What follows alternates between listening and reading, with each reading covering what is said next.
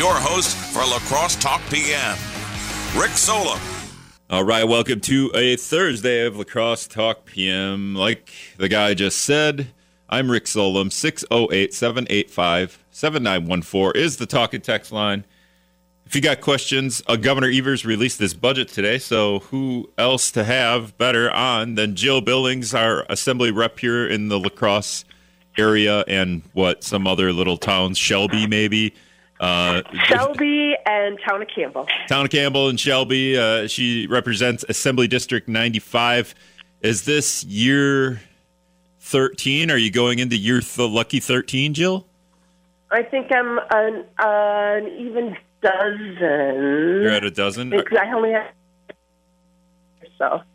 I'm off compared to other people. Because you took because you got uh, you you ran in a special election, right? Yeah. Yep. Uh huh. Um. All right. So uh, speaking of elections, do you have any takes on the spring election? I, have been saying takes a lot, so do, excuse me if I just I'm going to get all your takes on things. I don't know why I'm doing this. I must be listening to somebody.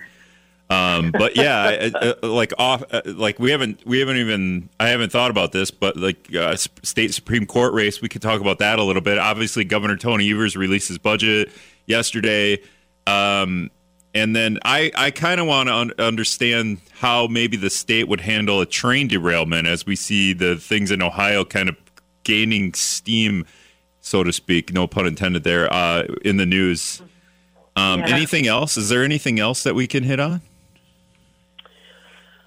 Well, let's see how we do with that. Did you leave the area because your dog was barking when I had you on two minutes ago? So I moved upstairs and I shut the door. Oh, what is your so. dog? What would your dog be barking at? Is just excited you're home or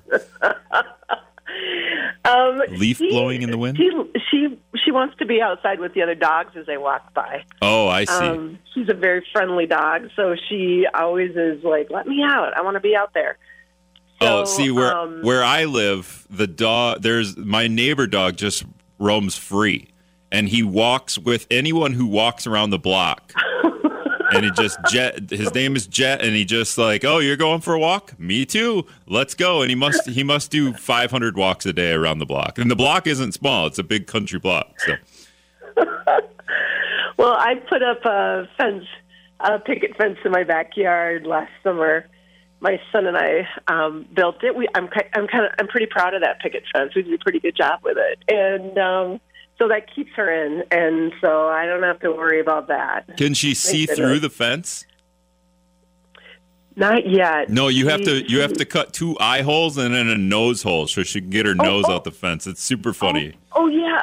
No, she can see through it. I thought you I thought you asked if she could sneak through it. Oh. She can see through it. It's a picket fence. Um, when I first bought my house, I was going to put up a privacy fence, you know, one of those six foot fences, because yeah. I live on a corner.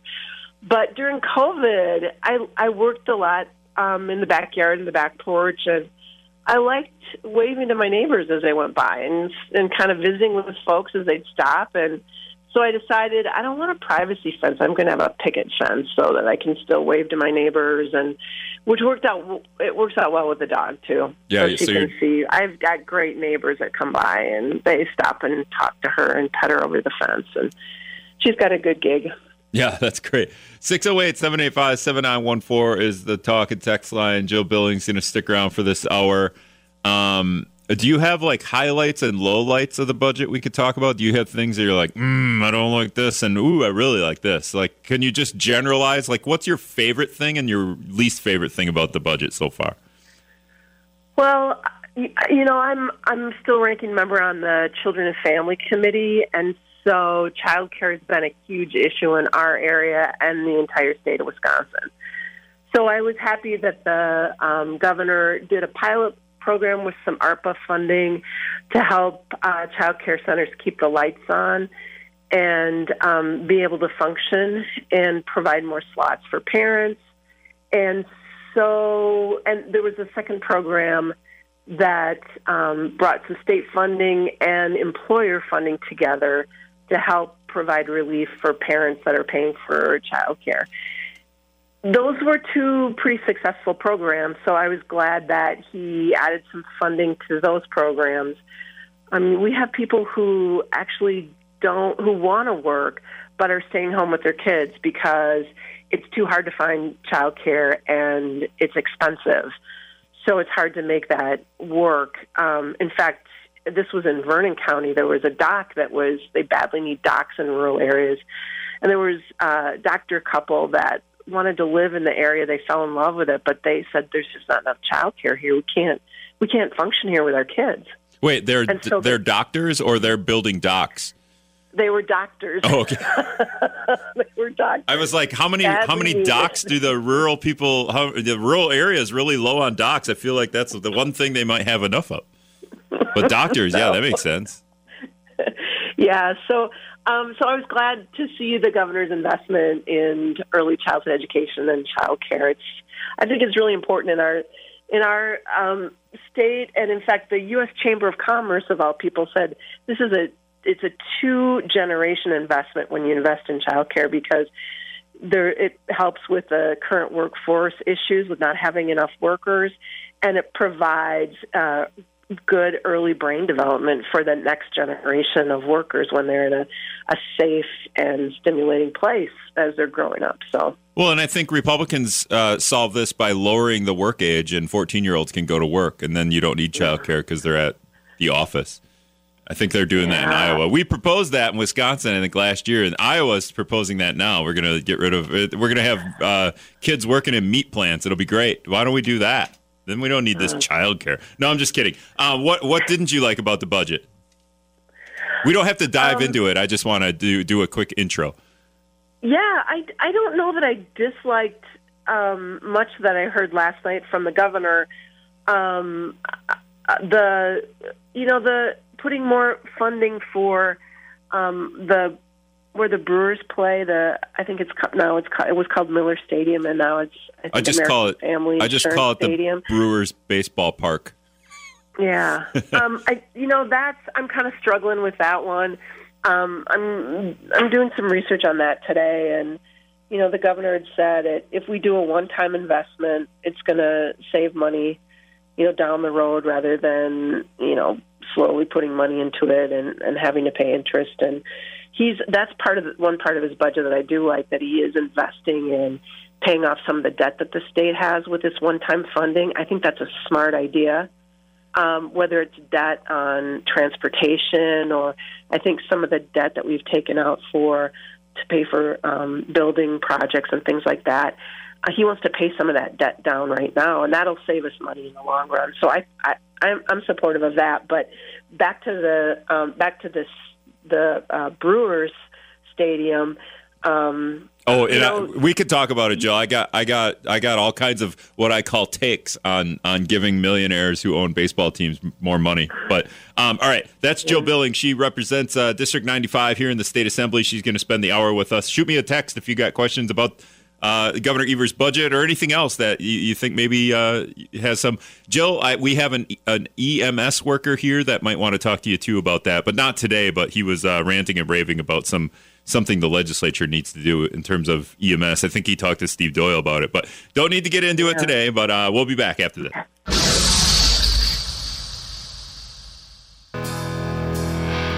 All right, welcome back to La Crosse Talk PM 608 785 7914 is the talk and text line. Jill Billings, Assembly Rep here in District 95, going to spend the hour with us. We're, uh, I'm, I'm throwing my Brewers hot takes at her uh, when it comes to giving $300 million to the Brewers. But um, you, you talked about some, and we're talking about Governor Tony Evers released his budget yesterday, and it's a two year budget um, about a what a hundred billion dollars somewhere. No, that's is that over four two years or four years? Hundred billion dollars. You know, I don't know what the. I've read the budget in brief. Like I said, the so the governor comes in.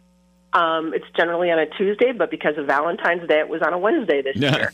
And he gives his speech. It's one of those uh, times when the Senate comes in and they're with the Assembly, and the um, the executive branch comes, the tribes come, the lieutenant governor, the attorney general, the the Supreme Court justices come. So every, it's it's like all hands are on deck in the assembly chambers, and then the governor comes up the aisle and he delivers the budget address, and so he gives his message on what's in the budget. and um, generally, you know, if the governor is a Republican, all the Republicans stand and applaud, and the Democrats sit and applaud for some of the stuff. And it's vice versa. If it's a Democratic governor, all the Democrats get up and applaud. The Republicans sit and sometimes applaud as they're as they're seated. It's it's kind of funny political drama. And then uh, the governor has a high school band come and play, and he shakes hands, and off he goes. Then the Joint Finance Committee meets that night. They're handed the budget, and then they and they accept it, and then now it's in the hands of the Joint Finance Committee of the legislature.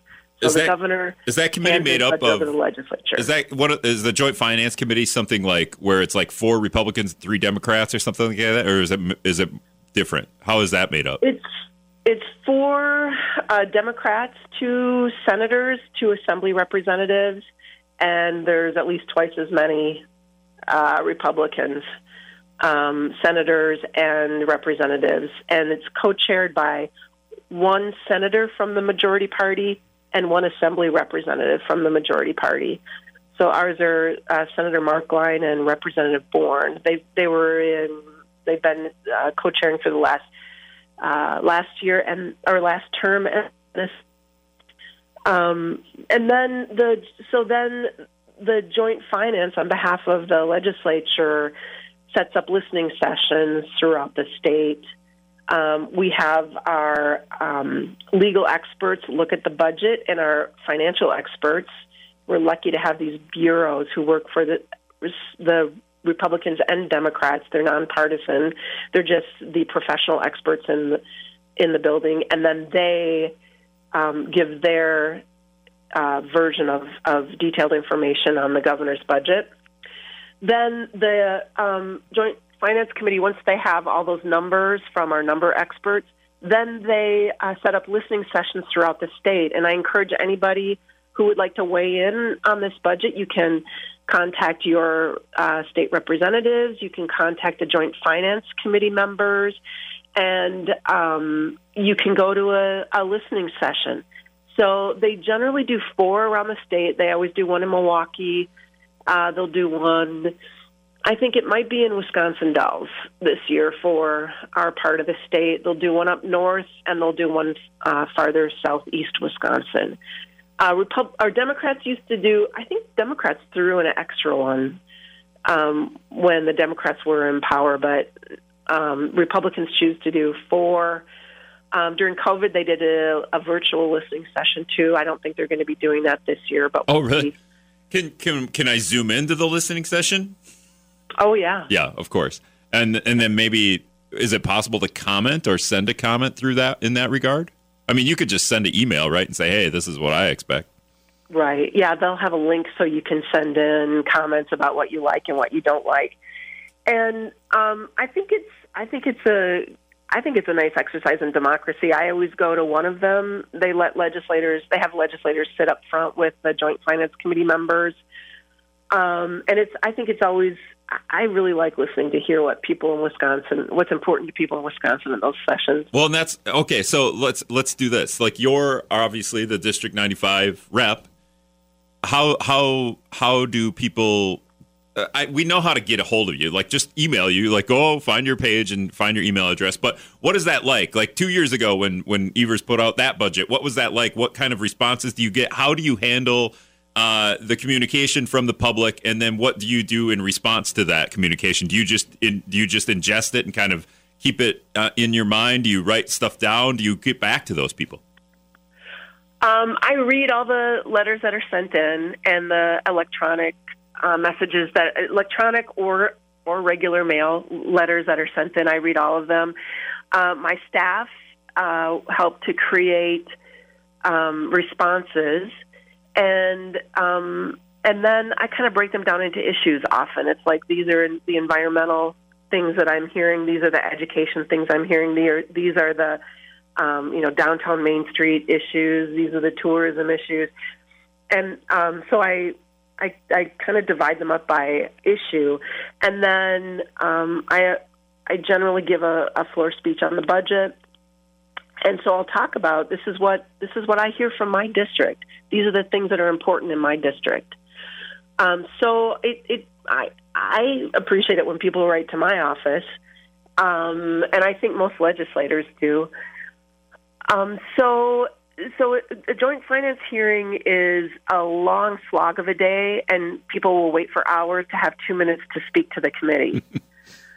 um, so it's you know it's it's not a perfect process, but if there are a lot of people there, you know, in order to, to let everybody speak, um, that's that's kind of what that's kind of what they they end up doing. Sometimes they'll they'll ask questions and they'll they'll want to they'll want people to speak longer um, when I was actually when I was a, a stay-at-home mom, I went to a joint uh, finance committee hearing here in La Crosse as a citizen because I wanted to talk about SAGE funding in my school, my elementary school. What I saw is I volunteered with a teacher there, and so I got my friend to take care of my kids, and I put on my best uh, church dress, and I went and it was a huge long table, linen covered table with microphones. And um, I told them my experience and why I thought SAGE funding was important for kids in Wisconsin. And I got called into the back room, and some legislators wanted to ask more questions of me as a regular citizen. um, so sometimes that happens. You know, sometimes people are really interested and they want to hear more, and I think that's a positive thing. How do you how do you um, weigh like what you're hearing from the public versus okay, so if something happens in the city well, like 20 people will show up to a city council meeting because they don't want the thing. But when, but in general, like, you know, 50,000 people in La Crosse, probably like 95% want the thing, but those 20 people did show up to the meeting. So, like, mm-hmm. what does that mean? So, you know, some people are going to be like, I'm going to go, I'm going to email Jill and tell her what I think about this thing. But, but in reality, like, you kind of have to, take a broad view of this thing because no, you know like in, unless it was required that everybody give their opinion and all the things in the budget you're going to have to kind of make a guesstimate on what what the the district needs right? Well you know it's it's always impossible to make everybody happy. Yeah. I mean there there are people who have um, conflicting ideas of of how things should go. Like i mean let's take tax relief for an example. In in his budget, the governor put um, mm, uh, his tax relief 1.2 billion dollars for working families. That's in, in his definition of working family. It's if you're a single filer making less than $100,000 or a married joint filer making less than $150,000. Um, he, he's going to cut taxes by 10% for that group because through in you know with inflation and rising costs of utilities, he wanted to. The governor thought it was important to give relief to working families. The Republicans want to do a flat tax, and so I and they that's how they want to give tax relief by creating a flat tax. So I think that there are people in my district who are like, yeah, this middle class tax cut's the best thing, and there's some people who feel like I want a flat tax. So you can never make everybody happy. Um, right. Like the, if if if I'm making over one hundred fifty thousand dollars, like all the people in the district might email you and go, "Hey," but it might only be like thirty people. right? Or the rest of the district and look, look, your district would be like, uh, yeah, we all make under 150 grand. We're good with the 10% tax cut. Yeah. Well, um, yeah. There's there, and there are other things in the budget besides the tax cut that provide relief for people. So um, so that, but that's just one part of it, right? That the, the tax cut is one part of it, but both sides agreed on a tax cut. The, the devil is in the details of how do you give that tax cut. Yeah, definitely. Um, um, all right, and the joint. Oh, hold tight. No, we we got to. We'll look at it, and the governor might veto it. So it'll be it'll all come out in the end. Well, and that's what I want to ask you when we come back. Can can Governor Evers line item veto? A flat tax, or, or, or how how does that work? That's a question that William Garcia and I had uh, the Democratic Party chair here in La Crosse. We'll be back, though, in a minute. Uh huh. Okay.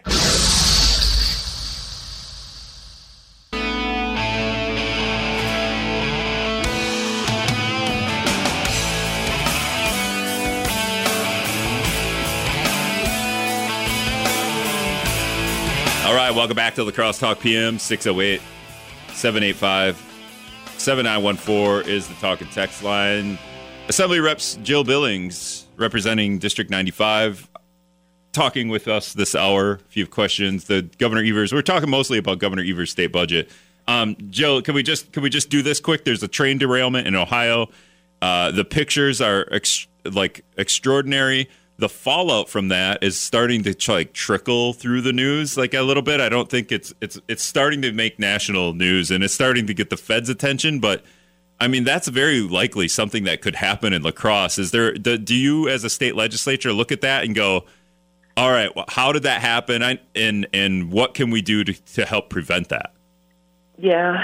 Um, well, so because of I don't know if you were in town, Rick, at the point where they added a, a second track um, out in the golf course along the along the um, bluffs um, because that was a place where trains were backing up, and there are a lot of like Forest there, Hills, right? So the the Forest lots Hills. Of conversations. Yeah, we had lots of conversations with homeowners there, um, and and I I kind of got into the, this issue uh, throughout the state because you know we're a big railroad state, and trains going up and down the river add another complication to that with environmental issues. Um, and really, the the federal government controls a lot of that because, of course, it goes across state uh, borders, and so it, it kind of makes sense for the feds to look at that. My understanding is, and yeah, there are things we can do locally. Um, but my understanding is that um, part of the issue is the braking, and they've looked at electronic brakes where rather than um, you know just the front part of the train getting um, having the brakes put on, and then this backup of trains and the derailments and the where you see the cars folded over each other off the rails. Uh, instead of that situation, you can have an electronic braking system where each car um, has a system and, and can slow altogether, um, which is safer and less derailment.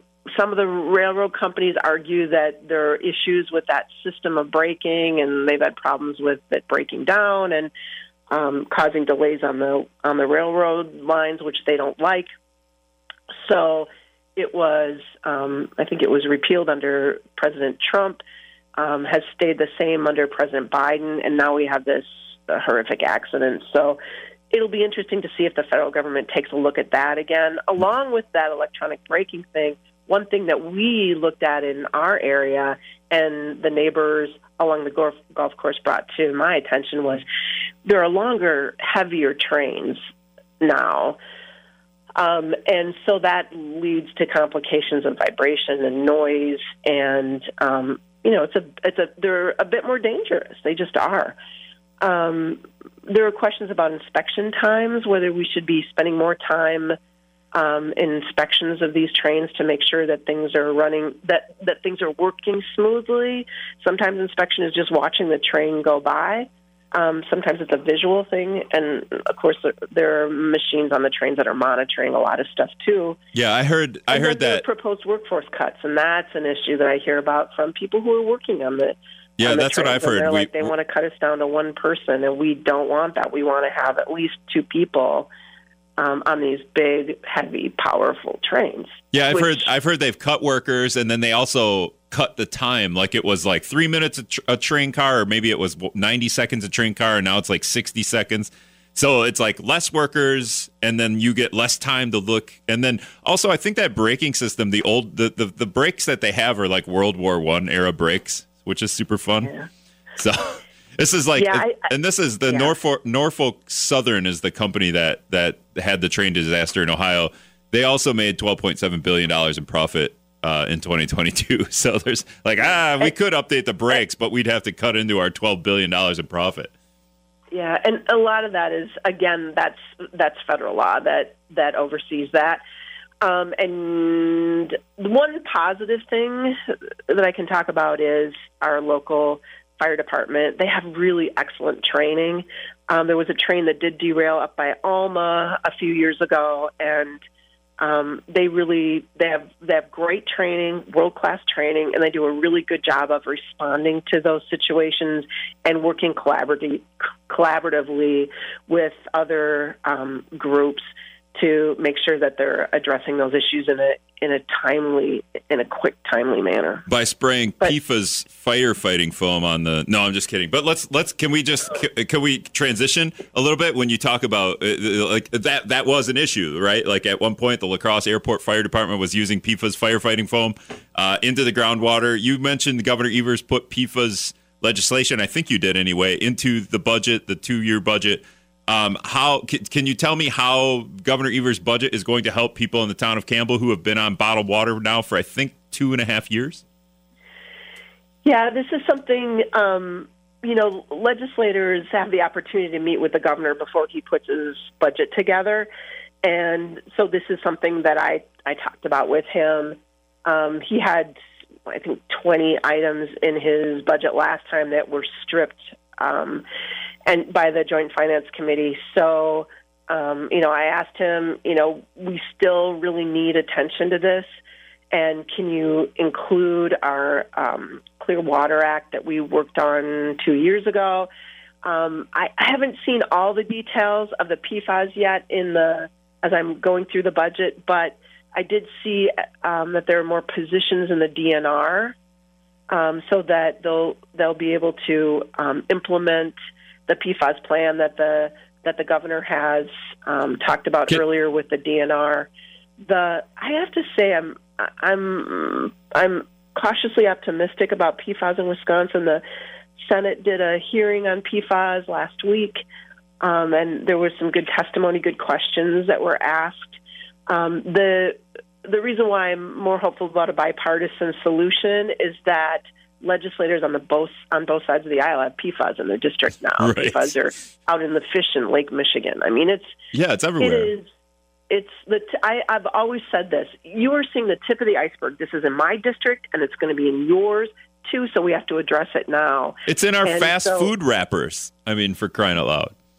Yeah, Like they yeah. literally use fast food. So so it's funny because in in Evers' budget two years ago, they he had standards for PFAS. He had measures to force businesses found to have released the chemicals into the environment to take responsibility. He had funding for certified PFAS testing labs, and he and he had uh, they the the DNR had eliminated eleven science positions uh, that would have all tested public water. So reinstating those positions.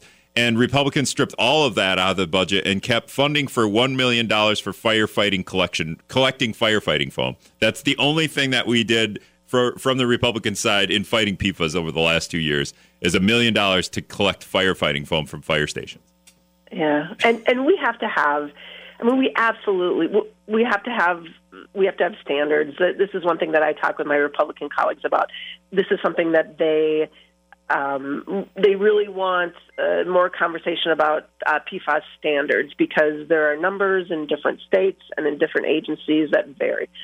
So that's something that's really important to them. That's that's fine with me, but we need to make sure that we have people who are doing testing. We have to give people help with testing so people know if they have PFAS. Um, we have to make sure that we can help these communities that have infrastructure issues as suddenly they have to rebuild or or build new um, for to get water delivered to houses that does that does not have PFAS in it. Um, and so there's a lot of of elements that have to go into this, and I think the governor and his DNR they're they're working toward that, and there is urgency here. So we have to we have to move on this. There's new technology that um, you know possibly in the future will um, be helpful with filtering PFAS and capturing PFAS. We still need a place to put them once they're captured, um, but so there are there are positive things on the horizon, but we that has to be addressed. I'm glad that the governor addressed that in the budget. Yeah, I mean, you have people in your district in the town of Campbell that two and a half years seems inexcusable to me. I would go insane if I had to use bottled water for two and a half years. Where also all the water that that goes down their drain apparently goes to the La Crosse wastewater treatment plant, which we're investing $65 million in upgrading, but it doesn't also get PFAS out of the water. So all the PFAS that come from the town of Campbell go to the wastewater treatment plant and then go into the Mississippi River. And those are the questions that I'm asking. It's like so we know it's it's in Lake Michigan. What's happening with the Mississippi River? You know, there's there's flow, but still, I, and that and you can't just send stuff downriver. We know that that has been Right. That we, That we might as well just throw our Yeah. plastic wrappers into the river too. We might as well just litter because like what what's the difference? The plastic wrappers will go to the Gulf and then they'll go to the big Pacific trash plume wherever that is, and the PFAS will just go you know into everything because it seeps into the water. All right, I'm fired up about it. I'm sorry. um, That's okay. good. It's good to be fired up about Well, PFAS. okay, you mentioned- to solve that problem. You're on some kind of child care committee. Can we just dive into the, what? What is the committee that you're on when it deals with child Um, care? I'm on the Children and Family uh, uh, Committee in the uh, State Assembly. Okay, so how how does governor's the governor's budget is, is it going to is it going to give people like tax breaks to to um, hire to send their kid to daycare, or is it going to help help daycare facilities hire more workers? Are these workers getting paid better? Um, can you just talk about like some of the stuff that could help in the childcare industry here that that would help families? and and the workers Yeah. at these facilities too. I feel like like the person that owns the childcare facility might be all right, but everyone that works under that person might not be getting paid the greatest. Actually, the person that owns the child care facility, I've talked to child care um, facility owners in uh, in La Crosse, and I mean, a lot of these people do this out of love for kids, right? Mhm. This is their calling, and um, they're not making money at this. Yeah. I mean, some of them are just are in visits with me over coffee, are looking me in the eyes and saying, you know, I just want to break even at this point because I'm worried I'm going to have to close my doors, and we know that that's true throughout Wisconsin. So um, the governor. Uh, he put some funding into his uh, it's called Child Care Counts initiative, um, and that really is it's it's trying to stabilize the child care industry. So it provides um, funding for people who have facilities so that they can keep the lights on. And whether it's um, you know funding for, I think a lot of it goes to salaries for teachers, but it could be equipment or supplies. Um, really, whatever they need to keep their doors open because they're such an important part of our economy. Um, and then the second one is um, uh, it was that, that's the one I talked about earlier, the partnership between businesses and child care providers, where the businesses um, bring some money to the table because they understand that's what they need to do to keep their good employees in a lot of situations. And then the state puts in some more money that makes the child care affordable and accessible for workers. Um, the governor also increased in his budget. He also increased the child uh, tax credit so um, to match the federal uh, child tax credit, this has been the greatest initiative to take kids out of poverty.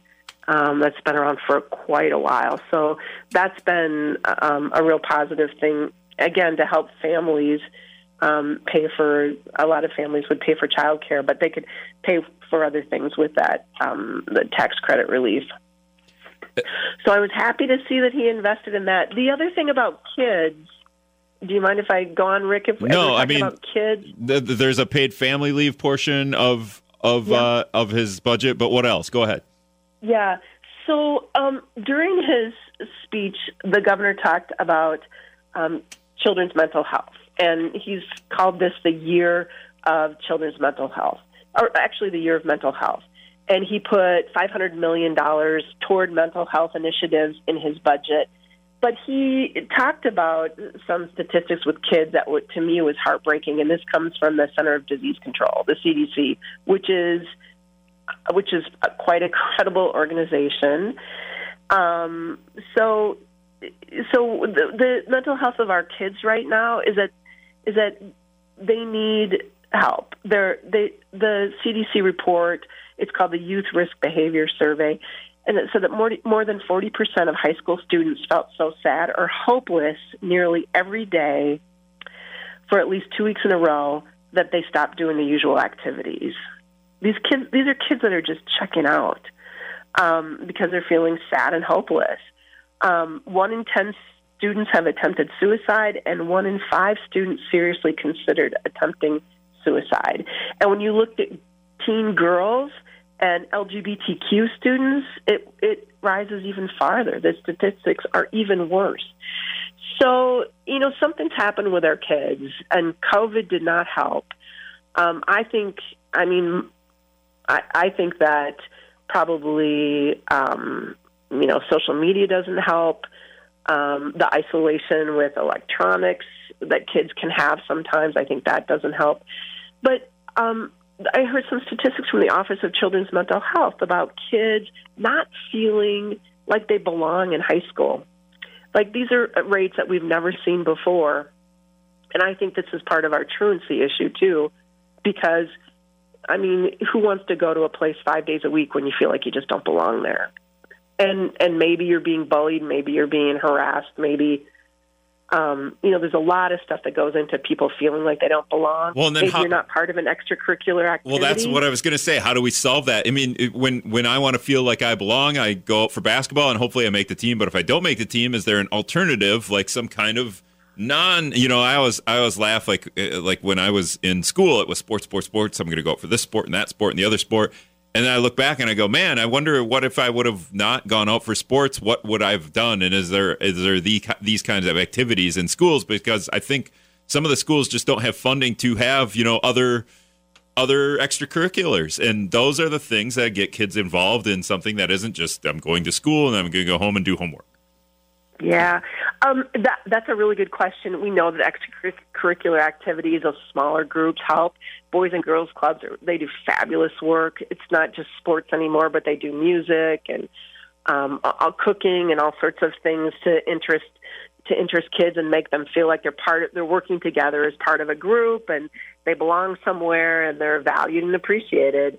Um, so extracurriculars at schools are really important also, um, if a child feels like there's someone at their school, whether it's a coach or a teacher or um, a counselor or a you know a school resource officer or an assistant principal, if there's someone that they feel like they have a relationship with, there's with that there's someone who sort of knows that they're there and checks in with them. How are you doing today? Yeah. You know, that kind of thing.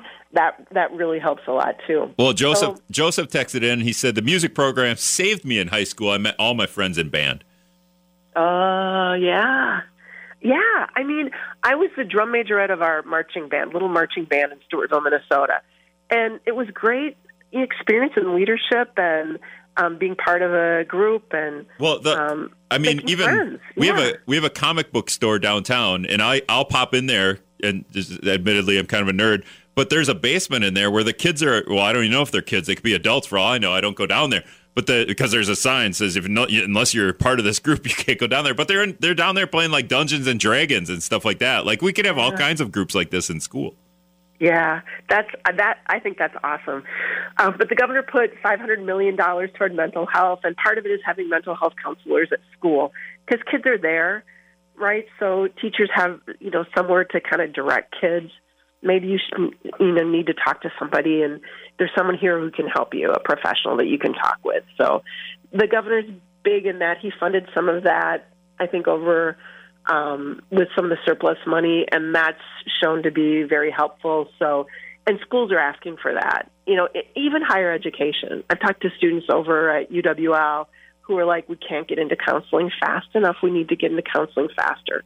Okay. So, um, I'm I'm running out of time, but I just I, I want one thing from you here, and real quick.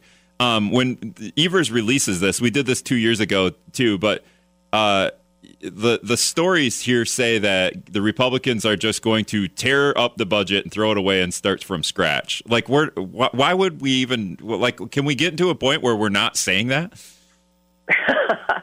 well, this is my feeling. Um, it's okay. I think it's okay if Republicans bring their own ideas to the table. You know, it's.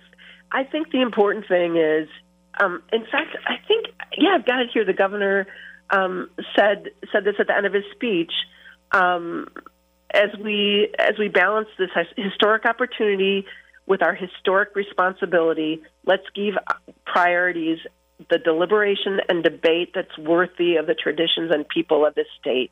You know, I don't think Republicans have to agree with how we do everything. You know, maybe they don't like some of the child care programs that I that I think are are working well. Maybe they don't like um, the idea of spending all this money on children's mental health. I think that's a mistake. But but let's sit down and deliberate and have the discussion and say, okay, so you can't be a yes on this. Can you go this far? Or what about this program? Or and and we're kind of doing some of that behind the scenes now, like with the Children's Caucus and child care issues. Sure. We're bringing right. in experts next week to talk about the uh, next month to talk about this with legislators. All right, Joe, I gotta so, I, I, gotta okay. let you go. Uh, we can come back in a month. We'll talk about where we're at. Thank you so much. All right. All right, that was good. state. Thank you, Rick. that was State Rep Jill Billings. Uh, we're done. Thanks, everybody, for listening.